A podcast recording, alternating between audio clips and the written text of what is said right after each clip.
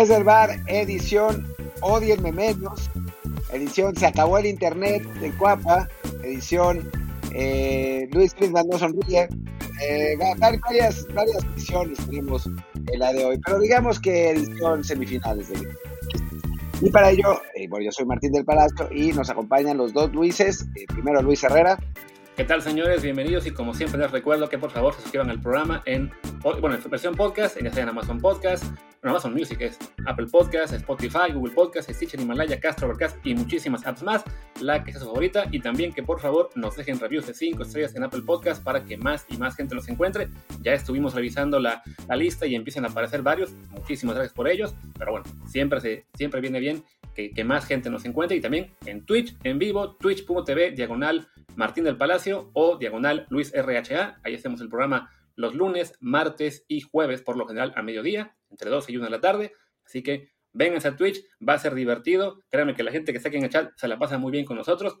Y si no pueden llegar a Twitch, porque la hora no les ajusta, también estamos subiendo ya los programas a YouTube, a mi canal. Ahí pueden ver en Twitter el link, siempre lo ponemos, en, nuestro, lo que es nuestra cuenta de, Twitter, arroba desde el barpod. Y ya, hechos 50 mil comerciales. Le doy la bienvenida, como todos los martes, a mi tocayo. Luis Freeman, ¿cómo estás?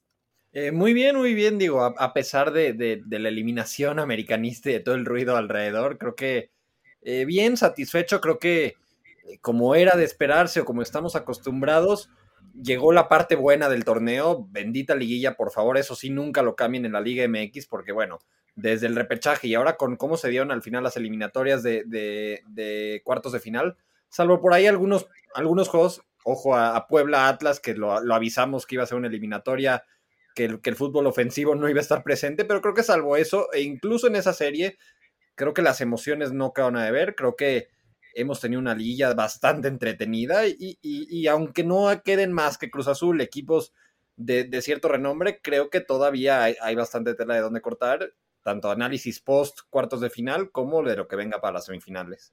Yo creo que si quieren, digo, ya ayer recapitulamos en un desde el bar las, los cuartos de final, así que, que podemos librar un poco de la, del tormento, Luis, pero, pero bueno, si quieres dar... Salvo que Sí, salvo que él quiera hacer algún apunte más de cierta serie que estuvo muy buena, claro. Lo iba, lo iba a obligar a que hiciera un apunte de cada una de las series rápidamente. A ver, si vamos a hacer rápidamente, Puebla Atlas creo que, si nos vamos en orden, Puebla Atlas creo que fue lo que esperábamos, creo que hablábamos desde, desde el martes pasado de una serie donde el, el juego del gol de visitante podía ser clave. Yo incluso decía que le veía mejores posibilidades a Atlas, sobre todo si sacaba un 1-0 un marcador sin recibir gol en el juego de ida. El problema para mí fue que al igual que otros equipos más, no, no, no salió a buscar ese gol que liquidaba la serie. Y creo que es la misma conclusión que saco de Cruz Toluca, que tanto Puebla como Toluca tuvieron, digo, como Atlas como Toluca tuvieron la oportunidad durante más de 70 minutos de con un gol obligar a su rival a tres y no lo buscaron y terminaron pagando las, el, el, precio de eso. Creo que en Cruz Azul Toluca termina imperando la lógica. Al final eh, no, no, no sé si la presión o, que al final es una jugada muy apretada, pero bueno, terminan de alguna manera compensando o marcando un penal igual de apretado y más tirándole a que no fuera que en el partido de ida lo hicieron a favor de Toluca ahora para Cruz Azul y termina imperando la lógica. Sí creo que fue mejor Cruz Azul a lo largo de la eliminatoria, pese a que en el partido de ida cuando se puso abajo se frustró mucho el equipo. Creo que ahora sí para el de vuelta encontraron un poco eh, la manera de con calma seguir apegados a su estilo y seguir atacando y encontraron al final pues ese penal y la manera de liquidar después con, el gol de Santi. Monterrey y Santos creo que yo sí vi a Santos mejor, incluso cuando se puso abajo en el partido de ida creo que Santos fue bastante superior y termina encontrándose también el beneficio de, lo mismo que, en las otras dos series, que fue un, equipo de Monterrey que no buscó lo suficiente liquidar el partido cuando tenía las oportunidades y termina pagando con un rebote eh, que Santos avance, que bueno, creo que es de los cuatro semifinalistas. Eh, para mí es el proyecto que, más me interesa, que más le aplaudo porque ha basado mucho en jugadores jóvenes el rescatar este torneo y, ha llegado lejos de una manera muy merecida. Y bueno, lo de América Pachuca, creo que a nadie le interesó lo que pasó en esa serie, entonces podemos hablar ya de lo que viene para las semifinales. No, al contrario, me parece que sería interesante, Luis, que, dieras tu análisis de experto en lo que pasó en ese, en, esos dos partidos. Por favor, por favor, te esperamos. Gol a gol, incluso. A ver, en el solamente de creo que el América eh, defendió desastrosamente. Creo que Pachuca entendió muy bien que sus probabilidades de pelear esta, esta serie radicaban en sacar un buen resultado en casa, pero para mí lo que condiciona totalmente esa serie fue el cierre del partido de ida. Creo que perdiendo 2-1 América se traía un muy buen resultado al Azteca.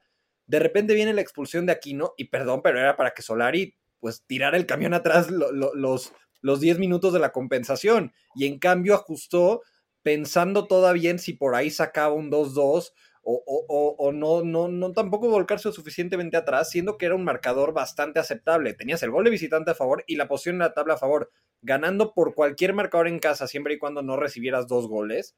Avanzabas a la siguiente ronda y me parece que, que, le faltó un poco de colmillo a Solari en el cierre del partido de ida.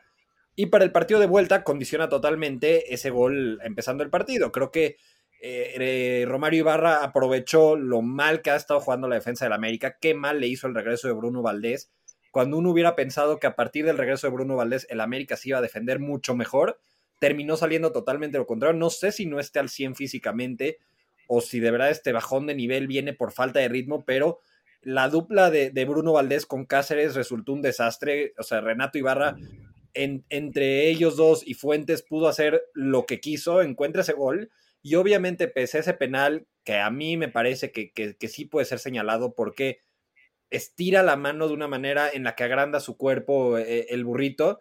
Creo que Martín ya se aburrió de, mi, discurso o ya viene de regreso, pero eh, me, parece que, para mí sí era penal. Creo que en ambos escenarios hubiera estado bien. Creo que a mí me recordó un poco a una mano que, le marca, que, no le marcaron como penal a, a Mozo contra el Puebla, en un, en un Puebla Pumas que sí fue hombro, pero en la manera de estirar el brazo a mí sí me daba a entender que se está aprovechando un poco y se está jugando un poco con esa regla que, que, está todavía en un aspecto muy interpretativo. Pero bueno, más allá de si es penal o no, creo que eso al final termina siendo irrelevante, sobre todo porque la América queda fuera. Creo que el América remontó bien, pero pues e, e, el, el, estar a un gol de diferencia de que otra vez te obligaran a dos, le termina jugando en contra, también desaprovechó muchísimos remates de cabeza en el segundo tiempo. Me parece que, pudo haber anotado igual ese quinto gol de América. Y al final, pues sí ganó el, mejor equipo, porque Pachuca fue muy superior en el Leida y fue a hacer lo que tenía que hacer para cerrar el juego de vuelta. Entonces, eh, creo que al final merece avanzar Pachuca. Fue una buena actuación del América en el juego de vuelta. Creo que del partido de vuelta lo único que se le puede reprochar es la muy mala defensa en ese primer gol de, de Romario, pero al, final avanza el equipo que mejor lo hizo y creo que en las cuatro eliminatorias creo que terminó avanzando el equipo que mejor hizo las cosas. Y a ver, ya para, para, concluir con este tema, durante los próximos 20 minutos, eh, explícanos, Luis, tú como americanista, ya ves que los americanistas en plan, odiame más y, ah, em, no ganar un campeonato es una vergüenza, es lo único que se acepta en este equipo, que es el papá de todos, es el más ganador de México y, ya, bueno, explícanos, ¿es una vergüenza no haber sido campeón con América esta vez? Es que yo, yo, siempre he dicho que yo soy americanista, pero no soy aficionado a los americanistas. Yo le, yo le voy a la América y, hasta ahí. No, no, no, no tengo, no, no me corresponde defender las actitudes del americanismo, pero yo no comparto esa idea de que a la América se le tiene que exigir el campeonato, todos los torneos, porque no da la Liga MX para eso. Quizás lo daba en los ochentas, pero no es el Real Madrid o el Barcelona, donde en esos casos sí, cualquier resultado que no sea ser campeón es un fracaso. Con el América, con el Cruz Azul, con Chivas, con Monterrey, con Tigres, con el equipo que quieras decir de la Liga MX, pues no puedes decir que es un fracaso no ser campeón, porque realmente hay seis equipos o siete equipos que pueden ser campeones incluso a veces más. Entonces, bueno, solo uno va a ser campeón. Me parece un poco exagerado ese americanismo de cualquier cosa que no sea ser campeón es un fracaso. Obviamente el objetivo del América al principio del torneo sí es ser campeón. Si, si desvirtuamos o no la palabra fracaso, sí se dejó de cumplir el objetivo principal, pero no es un... No, no, no, no amerita ni, ni rasgarse las vestiduras por no ser campeón, ni justificar una eliminación por más decorosa que haya sido en, cuartos de final. Creo que es un equipo que por lo menos debe de estar en semifinales cada torneo. Se le pueden justificar ciertas cosas a Solari porque su primer torneo, porque llegó una semana antes de que empiece, porque le dejaron un plantel que aunque tiene calidad está muy desbalanceado, tiene demasiados futbolistas en ciertas posiciones y muy pocas opciones en otras. Entonces, ni muy, muy, ni tan, tan. Creo que ni es un fracaso grave, aunque muchos eh, anti-Solaris aprovecharon para decir, se los dije, porque la gente que era muy amiga de Miguel Herrera. Uno, uno aprovechó, ¿no? Y sabemos yo, yo, yo, leí varios, ¿eh? Yo, o sea, vi el tuit de, de, Treyes diciendo eh, eh, que el fracaso de Solari con Fidalgo, su titular incómodo, si estuvo eh, monumental. Me, me, parece que se lo tenía guardado desde la jornada 3. Es, ahí hay unos temas un poco, no sé, xenófobos, de, de, que como viene de fuera, como viene de otro lado, como viene de España y asumen que es español, aunque ni siquiera es, de repente salen ciertos trapitos o que Miguel Herrera daba muchas entrevistas, no sé. Creo que por lo menos le tienen que dar el mercado de este verano a, Solari y, el torneo que entra antes de sacar conclusiones eh, tan radicales. Creo que eh, no hizo un mal papel. Creo que el, torneo regular del América fue muy bueno termina por muy poco quedando fuera en cuartos de final. Y eso fue llegando sobre la marcha con un plantel que le dejaron armado, que, que realmente su único refuerzo justamente fue Fidalgo. Entonces, yo no creo que ni es un fracaso grave para, para rasgarse las vestiduras, ni es una derrota decorosa, porque no, un equipo que es candidato al título no puede vivir de, de eliminaciones decorosas. Eso se lo dejo a los atlistas, que llegar a cuartos de final y quedar fuera por posición en la tabla, pues sí fue un torneo épico y, muy bueno si lo relacionas a, lo que habían hecho en los últimos 10 años. Te puse en pantalla, ya, para acabar así con el tema de América, te, preguntan en el chat, ¿qué jugadores ya no deberían seguir en el equipo? Sí, justamente ayer en Twitter trataba de hacer un poco de hilo de cómo podría reestructurar este plantel América sin caer en, en, en, pensar en fichajes que no van a llegar. No hay el presupuesto en ningún equipo mexicano hoy en día para que vengan fichajes bomba yo decía, realmente bajas, creo que es Giovanni está cantada, Sergio Díaz a mí hasta se me olvidó que seguía en el plantel, pero bueno, ese también es una baja cantada. A mí me parece que se puede ir también Emanuel Aguilera, creo que eh, sí podría ser la oportunidad de que se vaya. Y Leo Suárez, que a pesar de que metió este par de golazos en esta serie, su nivel ha quedado muy por detrás. Y que con el regreso de Nico Castillo y con lo bien que jugado Roger Martínez ahora como un volante por derecha, creo que ya no tiene realmente mucha cabida Leo Suárez. Y de refuerzos yo decía, un lateral, yo pensaba en derecho, pero también podía ser izquierdo, estaba escuchando que dicen de, Salvador Reyes, este chico del Puebla, que, que, tiene mucha llegada, podría ser una buena opción. Y de Madrigal, el chico de Querétaro, que es un contención, porque sí necesita el América un contención suplente para Pedro Aquino, necesita un lateral y creo que necesita un central con salida de, un poco más de prestigio. Si va a traer a estos chicos de Puebla y de Querétaro, que pues seguramente serán fichajes relativamente baratos, quizás tendrá que abrir un poco la cartera, buscar en Sudamérica, buscar en, en Europa, no de tan alto perfil, obviamente, algún, algún buen central. Yo, yo pensaría que zurdo con buena salida. Y creo que el América, ya con esos tres fichajes y con esas salidas, tendría un plantel mucho más balanceado y mucho más sólido para seguir compitiendo el año que entra. Perfecto. Pues si les parece, ahora sí, vayamos al, fondo del programa de hoy, que era, bueno, la previa de semifinales. Si les parece, arranquemos con, con Santos Puebla, en parte porque, bueno, me, nos reclamaban ayer en, YouTube que en, la, en el recap de ayer, que era sobre cuartos de final, hablamos mucho de Monterrey, muy poco de Santos, pues porque la idea era esa, hablar de los cuartos de final, ya habría más tiempo para dedicárselo a los equipos que avanzaron, en este caso, Santos Puebla. Entonces, Puebla Santos, Puebla es el que tiene la ventaja de la posición en la tabla, se juega el jueves en Torreón, el domingo en Puebla, si no me equivoco. ¿Cómo la ves? Mira, a mí el, el Puebla me ha, me ha, callado mucho a lo largo del torneo. Creo que eh, lo, lo, demerité por lo menos yo creo que durante las primeras 14, 15 jornadas. Ya de repente al final eh, admití o por lo menos le, presté más atención o más mérito a lo que estaba haciendo el Arcamón. Creo que eh, es un equipo que Juan Reynoso dejó ciertos jugadores y ciertas bases buenas, pero obviamente el Arcamón se merece mucho mérito porque ha potenciado a muchos futbolistas que, que no se esperaba tanto de ellos. Creo que eh, lo, de, lo de Fernández, lo del propio Ormeño. Habrá que ver, la baja de Tabó a mí se me hace fuertísima. Creo que si bien no la terminó de resentir en la vuelta contra Atlas, creo que contra Santos sí le puede llegar a faltar un futbolista que, que, llene de balones a, Ormeño. Creo que, que, sí, Atlas, digo, perdón, Puebla, al tener un plantel limitado al final del día, tener una baja importante, un titular, sí le puede pesar mucho. Y del lado de Santos, yo creo que eh, hay que, hay que valorar mucho lo que ha hecho eh, este equipo con, con, tantos jóvenes y que ahora que lo mencionamos mucho, durante las jornadas que estuvieron lesionados los extranjeros, los jóvenes sacaron a flote este equipo y ahora que regresaron los, lesionados, del caso de Gorrearán y de, y de Diego Valdés, se vuelve un equipo muy competitivo, se vuelve un equipo con muchas opciones, al grado de tener a Santi Muñoz en la banca, lo que está haciendo Aguirre, A mí el gol que mete Aguirre en el partido de ida contra Monterrey se me hace de una calidad excepcional del tipo de centro delantero que es, la capacidad de recibir de espaldas, de dar la vuelta. Creo que es un, muy, muy buen delantero, muy completo. Yo creo que Santi Muñoz va a terminar tirándose un poco a, la banda por las condiciones que tiene y sobre todo por cómo juega la selección mexicana cuando llegue a empezar a tener oportunidades ahí. Pero creo que Santos sí tiene la ventaja, dependerá obviamente mucho de lo que haga en el partido de ida. Creo que si Santos logra sacar, en este caso sí, una ventaja sin recibir gol, tiene todas las herramientas para ir a anotar un gol a Puebla y condicionar totalmente la eliminatoria a su favor.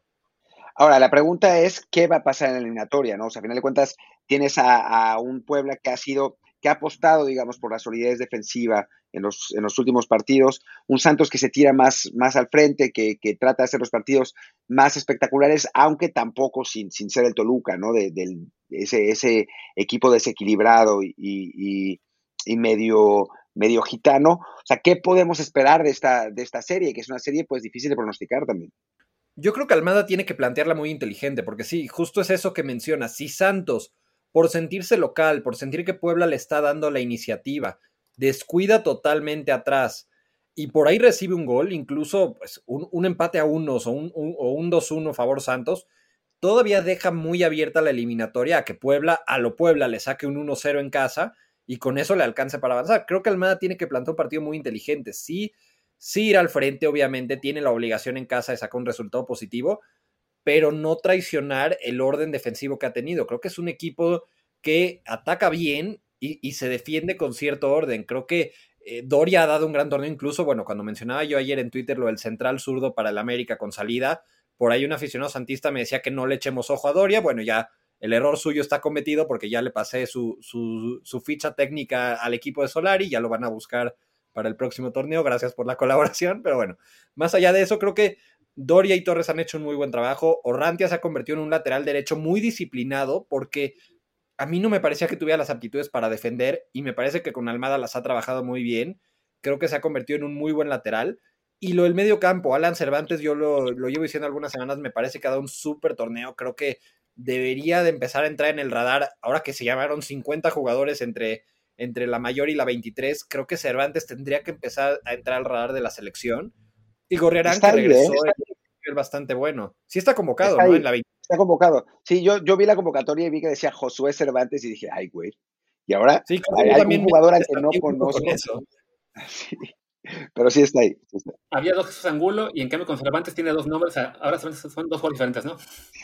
Bueno, e, el punto es que sí está, creo que, creo que muy merecido, creo que ha sido de lo más destacado de Santos. Por ahí hay otros más jóvenes que han empezado a brillar, pero bueno, creo que lo de Cervantes es, es buenísimo. Y con Gorriarán como complemento, creo que Santos tiene un medio campo muy sólido. Y, además Diego Valdés por delante, lo de Isijara, lo de, lo de Aguirre. O sea, creo que si Santos plantea una, una eliminatoria equilibrada, con, con, cierto orden defensivo, y, y, jugando sí atacar en casa, pero tampoco descuidando la parte de atrás, tiene por plantel y por, por nivel de juego tiene las de ganar en esta eliminatoria. Al menos para mí, no, no totalmente desbalanceado. Yo creo que es una eliminatoria de pues 60-40. Quizás podría llegar a 65 para Santos, pero sería demeritar un poco otra vez lo que ha hecho Puebla en el torneo. Sí, de hecho, bueno, estoy viendo ahora las apuestas para el partido de mañana. Bueno, de, de, sí, de pasado mañana Santos. Paga Santos para ganador 1.60, mientras que el Puebla paga 5.75. Y a ganador final del torneo ponen a Santos como el segundo favorito, pagando 4 a 1, después de Cruz Azul, evidentemente, y al Puebla como el que está más desfavorecido, con 5 a 1, bueno, igual que Pachuca, ¿no? Entonces creo que en términos de plantel, Santos Laguna sí se ve superior a Puebla. Recordemos que ese partido lo tuvimos apenas en la jornada 17, digamos que fue la, la consolidación del Arcamión que ya habíamos visto, como mencionaba Martín, en el juego contra Pumas en la jornada 16.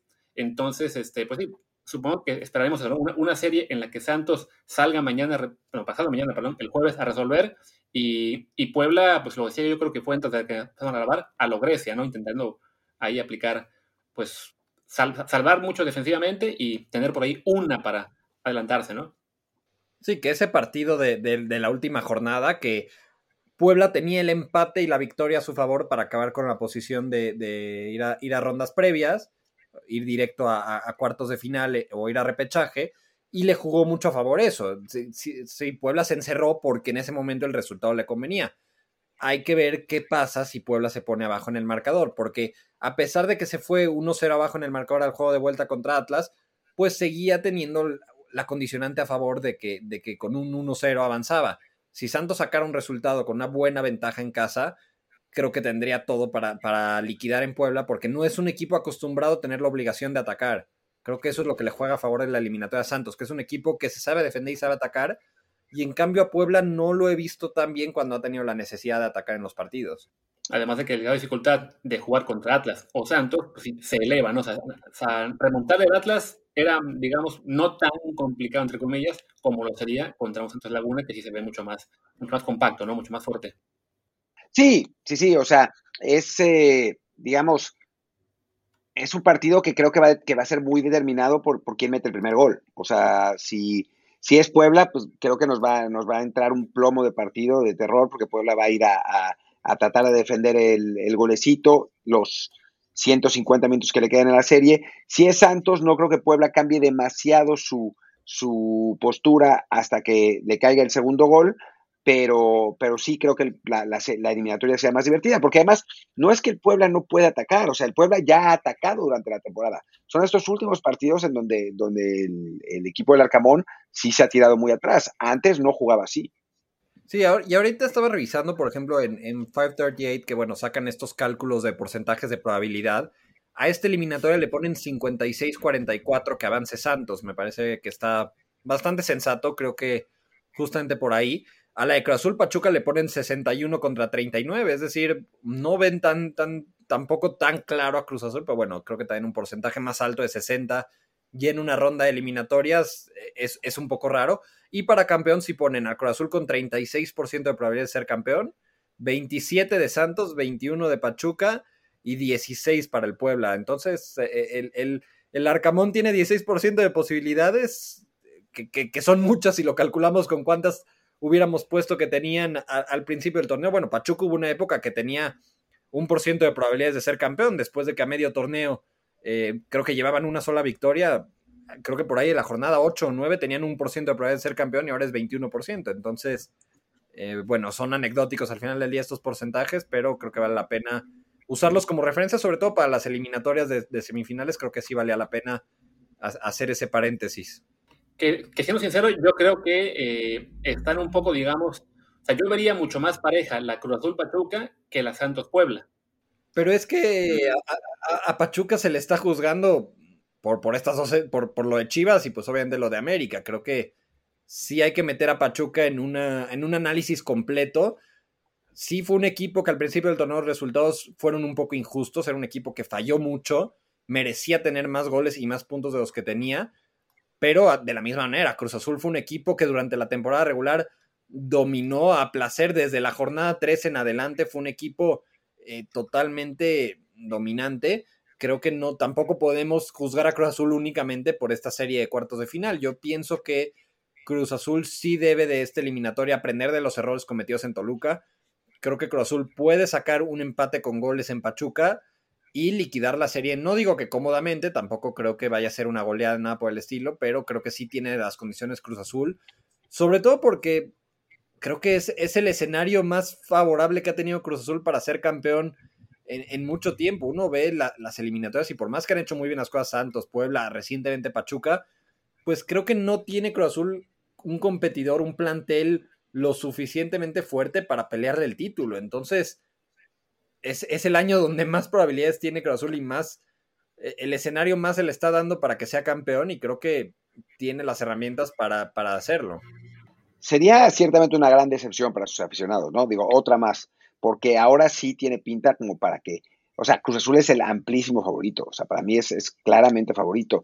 Más allá de que Pachuca cerró bien la temporada y que tuvo una, un buen, repechaje y liguilla, eh, más allá de que Puebla es un equipo muy sólido, más allá de la juventud de Santos, o sea, la, la diferencia que tuvo Cruz Azul con, el, con respecto al resto de los equipos en, la temporada regular fue brutal. O sea, el, quien no considere favorito a Cruz Azul, pues tiene que dar muy buenos argumentos para ello, porque en principio es totalmente favorito.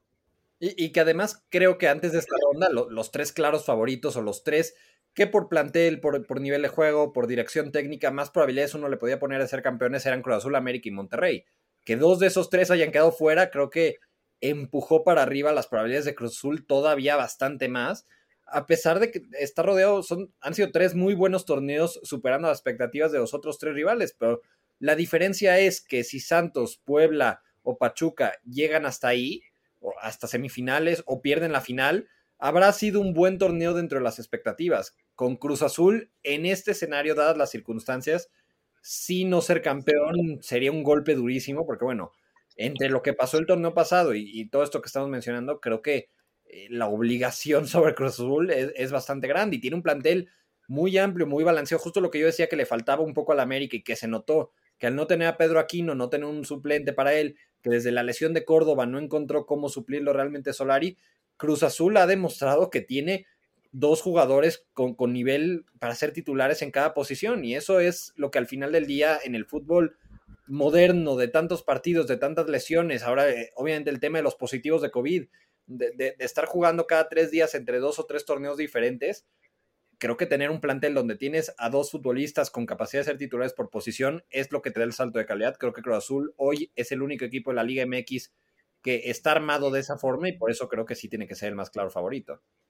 Justo hablando de que tiene jugadores para cada posición, te quería preguntar yo desde ayer que lo pensé, el caso de Orbelín Pineda, ¿cómo lo ves en particular? Porque bueno, que lo hayan mandado a la banca en el juego de ida contra, contra Toluca y que luego saliera de cambio durante la vuelta, cuando iban perdiendo, cuando más urgencia necesitaban, digamos, sus mejores jugadores, yo, yo por cuestiones de que los streams no son muy buenos, no puedo ver el partido entero, no, no le hago un seguimiento tan a fondo, pero tú que estás allá y que sí puedes verlos quizá con más calma, eh, ¿has sentido que él anda bien o que hay por ahí un pequeño bajón en su nivel? como en ese caso particular, siendo un jugador tan importante para el Azul? A, mí me sorprendió que estuviera en la banca en el, partido de ida. Creo que, creo que a todos, que no estuviera ni él ni el cabecita de inicio, fue una gran sorpresa. Algo habrá visto en los entrenamientos eh, Reynoso previo a, este torneo, previo a este partido, perdón, yo no había visto un bajón de nivel de Orbelín. Y lo del partido de vuelta a mí me pareció más bien que, el, cambio de, esquema le termina perjudicando, porque Cruz había estado jugando con un, con un 4-3-3, cambia para poner a dos puntas a iniciar con Angulo y, el cabecita, y Orbelín, Orbelín no encontró su lugar en, el campo. Creo que eh, el Piojo Alvarado sí te puede jugar como un medio por izquierda, con un poco más de sacrificio, ya no tanto como un, como un volante ofensivo. Y Orbelín no, no se encontró. Creo que, creo que se termina estorbando un poco con Paul Fernández. No, no encuentra en ese lugar. Y sí hacía falta alguien que le jugara como el doble escudo a Romo. Creo que Romo termina quedando muy solo en este partido. Creo que sí faltaba alguien que lo acompañara más. Orbelín no encontró su lugar en, esa zona y termina siendo el sacrificado cuando Cruz quiere cambiar. Incluso, eh, no sé si fue ese el cambio directo, pero cuando entró Yotun al medio campo, me parece que es cuando Cruz mejoró, porque el, tener a Yotun liberó totalmente a Romo, que creo que esa es la clave de Cruz. Creo que si a Romo le pones atrás a un 5 clavado, es cuando se convierte en el futbolista más peligroso. Puede ser Vaca o puede ser el propio Yotun, pero Romo como el 5, como el medio de contención clavado no es la mejor posición, creo que es desperdiciarlo.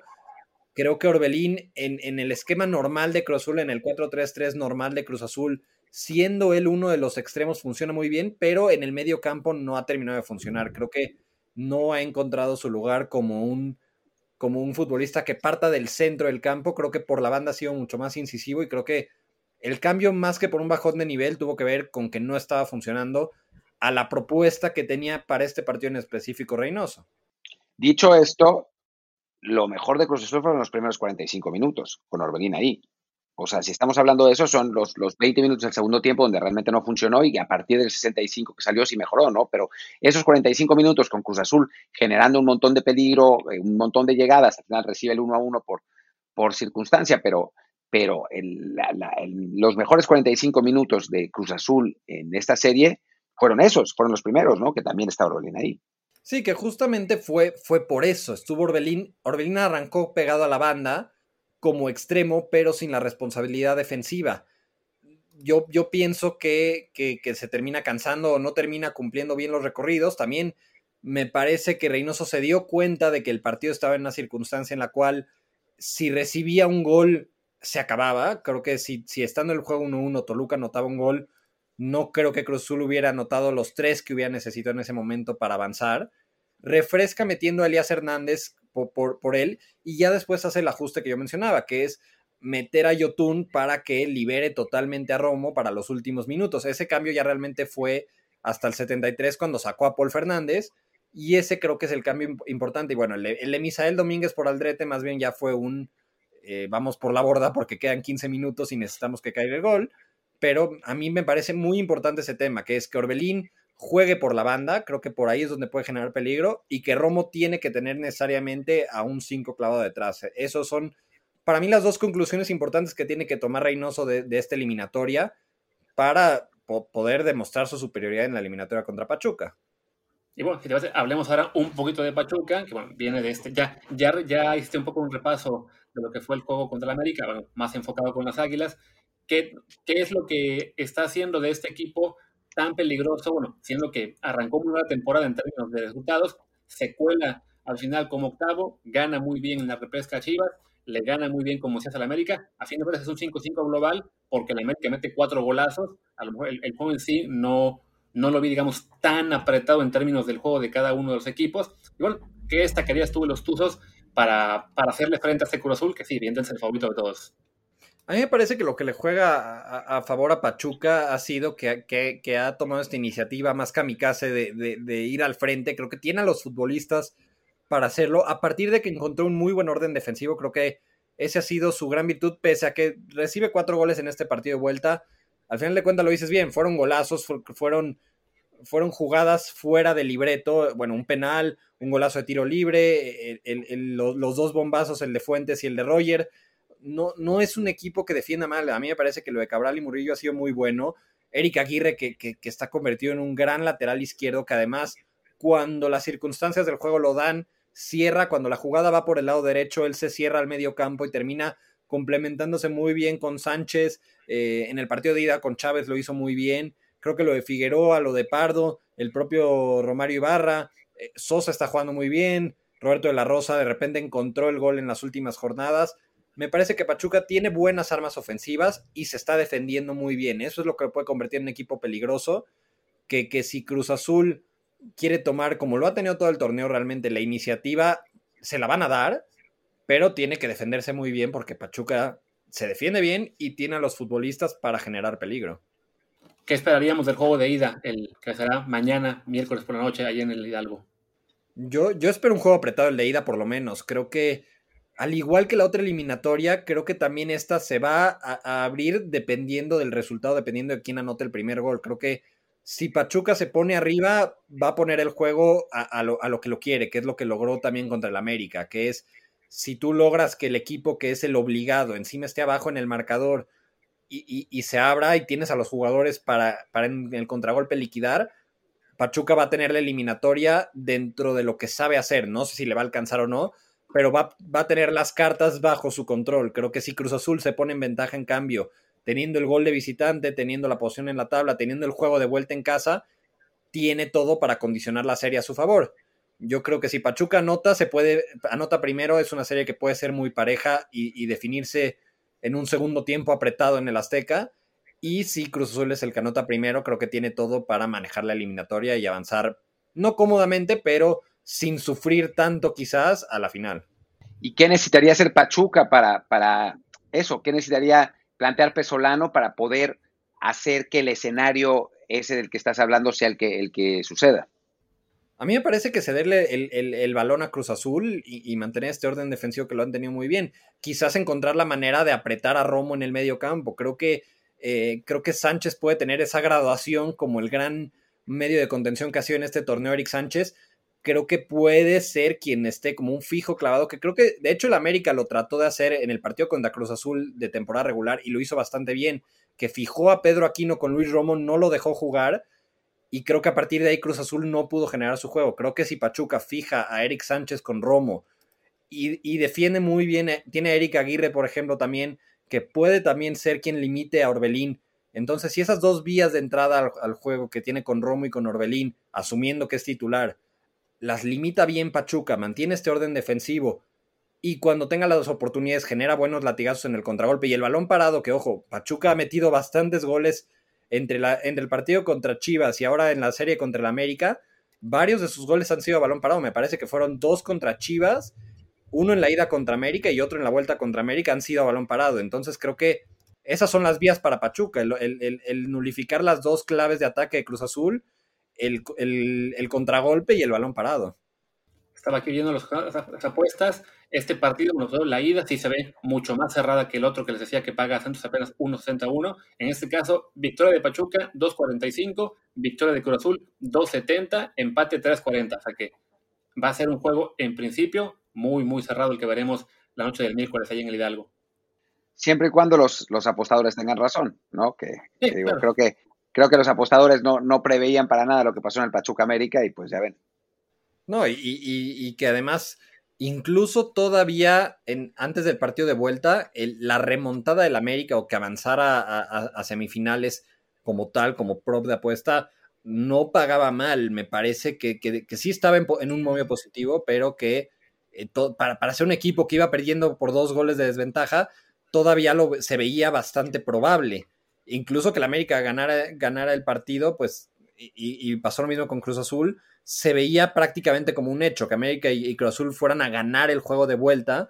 Sí se veía probable, el tema era si les iba a alcanzar para avanzar. Creo que eh, en el caso de América, pues al final del día ganó por esa diferencia de dos goles, termina perdiendo por no, no, no entender las circunstancias o no, no defenderse bien sabiendo la importancia del gol de visitante en este tipo de series. Incluso, bueno, me sorprende que Solari en la conferencia post partido como que se quejó un poco de, que existe el gol de visitante en la eliminatoria, como diciendo, tuvimos 18 puntos más que nuestro rival, hicimos los mismos goles en la serie y estamos fuera, pero bueno, creo que son parte de las reglas del juego. A mí se me hace una regla que eh, condiciona de buena manera las eliminatorias, obliga a los equipos a, romper eh, una inercia de, defensa, sobre todo fuera de casa, tan común en los partidos de temporada regular. Y bueno, si al final no le salió, creo que fue porque no fue contundente el América atrás y no fue contundente el América al frente y regaló el cierre del partido de ida, pero bueno, creo que, creo, creo que al final merecidamente avanzó Pachuca y, y creo que ahora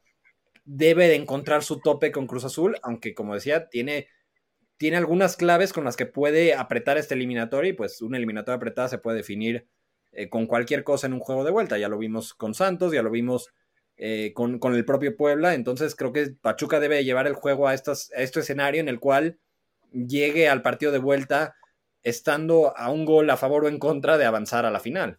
Y bueno, creo que sería el momento de hacer nuestra tradicional, eh, nuestro tradicional pronóstico en porcentajes de quién pensamos que va a pasar en estas en esta serie. Eh, arranquemos con, con, bueno, pues Luis, a ver si, si el internet da para que, para que te escuchen, Herrera, a ver tú cómo, cómo ves. Pues yo creo que para mi pronóstico es, bueno, porcentajes, lo que es Pachuca Cruz Azul, yo veo Cruz Azul favorito 55-45 y lo que es este Santos Puebla, le doy al Santos un 65-35. Friedman. Yo veo las dos 60-40 para Santos y Cruz Azul. Yo veo 65-35 para Cruz Azul. Creo que va a ser menos pareja de lo que, de lo que uno pensaría. Y veo la de Santos Puebla, la veo 60-40 también. Santos. Pues ahí está el pronóstico. Antes de que cerremos el programa, les quería comentar un tema fuera de Liga MX. Se acaba de confirmar ya la lista de Francia para la Eurocopa. Y como se informaba hace rato, sí está Benzema. ¿Cómo lo ven? A, mí lo que me gustó es que toda la historia parta a partir de que Benzema actualizó su, biografía de Twitter. Eso fue eh, periodismo del, siglo XXI. Gracias a que se adelantó a, corregir su bio de Twitter y agregar Equipe de France, termina todo el mundo sabiendo que venía este llamado. Ya después empezaron algunos periodistas más cercanos a, darlo. Y bueno, creo que Francia tiene un monstruo de equipo, tiene... Si, si ya tenía el mejor equipo y era el candidato número uno a ganar la Eurocopa, creo que tiene más herramientas. Y la mala noticia para México con esto es que al ir Benzema a la Eurocopa, pues abre la posibilidad de que algún nueve competitivo sea el refuerzo de la selección, o ni siquiera refuerzo, porque tienen jugadores de 23 años para abajo que dan, que, tienen muy buen nivel, pero que bueno, entre más jugadores buenos haya disponibles para la mayor, más jugadores buenos va a haber para la selección que va a, ir a Juegos Olímpicos y va a competir en el grupo con México. Y aquí comentaba Samuel 001 la convocatoria de Zulcundé, que eh, sí lo convocan por primera vez a Francia y eso provoca que, que Upamecano juegue los Juegos Olímpicos y vaya contra México. Así que, que sí, se nos, se nos complica. Igual ese partido era una locura. La verdad es que el de, el de los Olímpicos de Francia con México Si le sacamos un empate sería un milagro porque la selección francesa es, realmente otra cosa, o sea, es, es un equipazazazo, pero bueno, pues parece que, que tiene, tiene buena pinta lo de Francia, tanto en la Euro como en el Mundial. Ahora estaba saliendo la, posible alineación de, Francia para, la Euro, que es una absoluta locura, con Loris, eh, Barán y, bueno, por ahí, por ahí Cundeo, Kimbambe, después en las bandas Pavard y, y Teo, después en, medio campo, en medio campo eh, Kanté, eh, Pogba y Griezmann, y adelante Coman, Mbappé y Benzema, ¿no? Que es, es como si fuera un, casi casi un, Dream Team, ¿no? Un resto del mundo, y, es, y son solo franceses, y no son los únicos, hay un montón más. Sí, digo, no creo que Griezmann termine jugando en el medio campo, es cuando, cuando hacen los, los 11 ideales de, los, de, la historia y de repente te ponen a Maradona de medio de contención, pero eh, o sea, sí, sí te ejemplifica cómo tienen una cantidad de talento bárbara. Creo que creo que no me había tocado una Eurocopa con un claro favorito, tan claro favorito en los últimos, pues quiero decir, 20 años. Y, habrá que ver si realmente con esta presión tan clara de ser campeón Francia realmente termina eh, consiguiendo el título. Sí, definitivamente esta Francia, la que va a Olímpicos, la Francia B y la Francia C que podrían armar en este momento, así el equipo galo es simplemente una cosa impresionante. En los juegos, como decía Martín, ¿no? Sacarles un empate sería ya un milagro. Lo, lo que realmente nos jugamos es contra Japón, ahí el local, ahí es donde realmente nos jugamos el, el pase a, a, la siguiente ronda, donde además tendríamos un cruce en principio mucho más tranquilo, pero sí, con Francia la verdad que la cosa nos complica muchísimo, no nosotros, a cualquiera, y, ya que, que regresa Benzema fue como, pues como un latigazo más de, pues sí, somos el mejor equipo del mundo, pero ¿saben qué? Ahí vamos de nuevo, porque sí, francamente, ya, sin él eran una máquina y con él es una cosa ya hasta injusta. Sí, estaba buscando la convocatoria de Francia, no la convocatoria, porque ya, ya había eh, ya había unos nombres que, que, habían estado medio confirmados para, para los, eh, para los Juegos Olímpicos de Francia, pero no los encuentro. Eh, ahora, no, no, no para, no para la, Euro, sino para, para Juegos Olímpicos. Eh, porque sí, Luis me estaba pasando por WhatsApp los de Juegos Olímpicos, los de, los de Euro. También había para Juegos Olímpicos, ya no los encuentro. Pero sí, era una locura. O sea, es, el equipo que va a jugar con Francia en Juegos Olímpicos es también buenísimo. Así que bueno, digo, preguntan por ahí que qué sería mayor sorpresa el México-Alemania del Mundial 2018 o el México-Francia de estos Olímpicos. No, yo creo que el de Alemania, porque a final de cuentas era el campeón del mundo y era eh, un equipo lleno de cracks consagrados, ¿no? Estos son jóvenes talentosísimos, pero bueno, a final de cuentas no estamos hablando de la selección A de, de Francia, ¿no? Es una selección, esta francesa, que quizás podemos pensar que es un poco más poderosa que a la que le ganamos nosotros 2-1 en el, en, en Londres, ¿no? La, brasileña, ¿no? La, selección brasileña de, Londres era buenísima. Se le gana ese partido. Creo que si se juegan 10 partidos contra ella, nos ganan a nosotros 9. Nos tocó la final ganarles, ganarles esa. Y pues así es más o menos lo de Francia, ¿no? O sea, no es imposible que gane México, pero es muy complicado, ¿no? Eso es, un, la diferencia de nivel sí es, es muy grande. Y, bueno, creo que yo ya tengo que huir. Tengo una junta que de hecho empezó hace un minuto, pero bueno, eh, por ahí los dejo y no sé si van a seguir acá en, el, la versión de, de video, pero Cerramos episodio por lo pronto. Si cerramos episodio. Y ya después, pues, para que tú puedas subir. ¿Dónde estás en Twitter? Arroba Friedman Luis.